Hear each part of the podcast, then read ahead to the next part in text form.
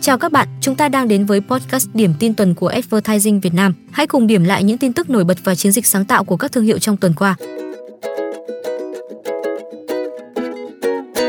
Điểm tin đầu tiên, UNIQLO kiện SHEIN vì sao chép thiết kế túi đeo vai biểu tượng. Mới đây, chủ sở hữu của UNIQLO là Fast Retailing đã đệ đơn kiện thương hiệu thời trang nhanh SHEIN vì sao chép thiết kế của chiếc túi đeo vai đa năng của UNIQLO mang tên UNIQLO Round Shoulder Mini Bag.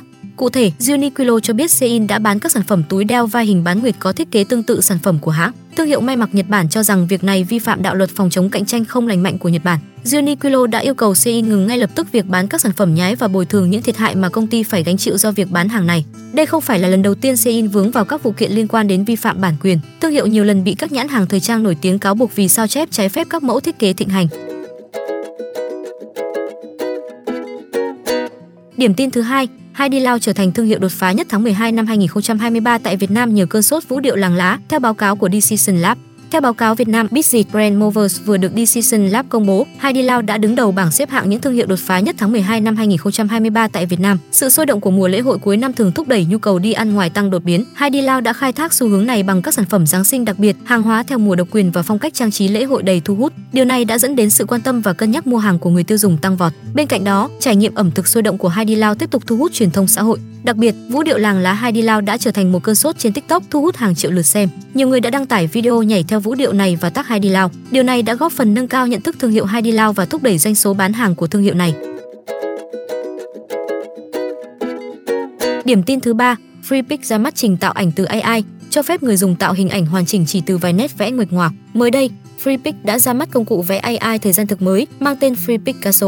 Công cụ a i này cho phép người dùng, ngay cả đối với những người không có kỹ năng vẽ, có thể tạo ra các hình ảnh chất lượng bốn K từ vài nét vẽ nguệch ngoạc chỉ trong vài giây. Để sử dụng, người dùng chỉ việc mô tả về các đặc điểm mong muốn của hình ảnh như phong cách, ánh sáng, màu sắc, sau đó công cụ a i sẽ bắt đầu tạo ảnh. Người dùng có thể dùng cọ vẽ để tạo ra thêm các chi tiết mong muốn khác hoặc làm phong phú thêm hình ảnh bằng cách bổ sung icon, ảnh mẫu, câu lệnh hay thậm chí từ ghép cam. Hiện Freepik Picasso có hai phiên bản, miễn phí và trả phí. Người dùng miễn phí có thể tạo hai mươi hình ảnh chất lượng cao mỗi ngày. Với tài khoản Premium, số lần sử dụng là không giới hạn và người dùng có thể tạo bốn nghìn hình ảnh chất lượng cao mỗi ngày.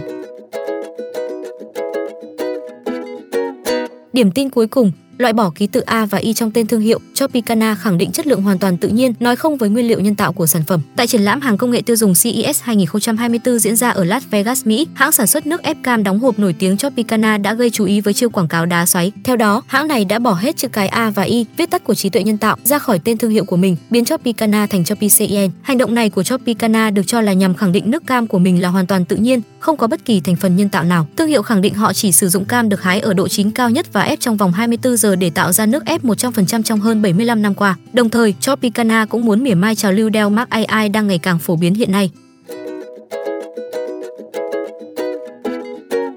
Vừa rồi, chúng ta đã cùng nhau điểm lại những diễn biến xoay quanh các thương hiệu trong tuần qua. Hãy theo dõi podcast Điểm tin tuần để không bỏ lỡ những tin tức mới lạ và thú vị nhé!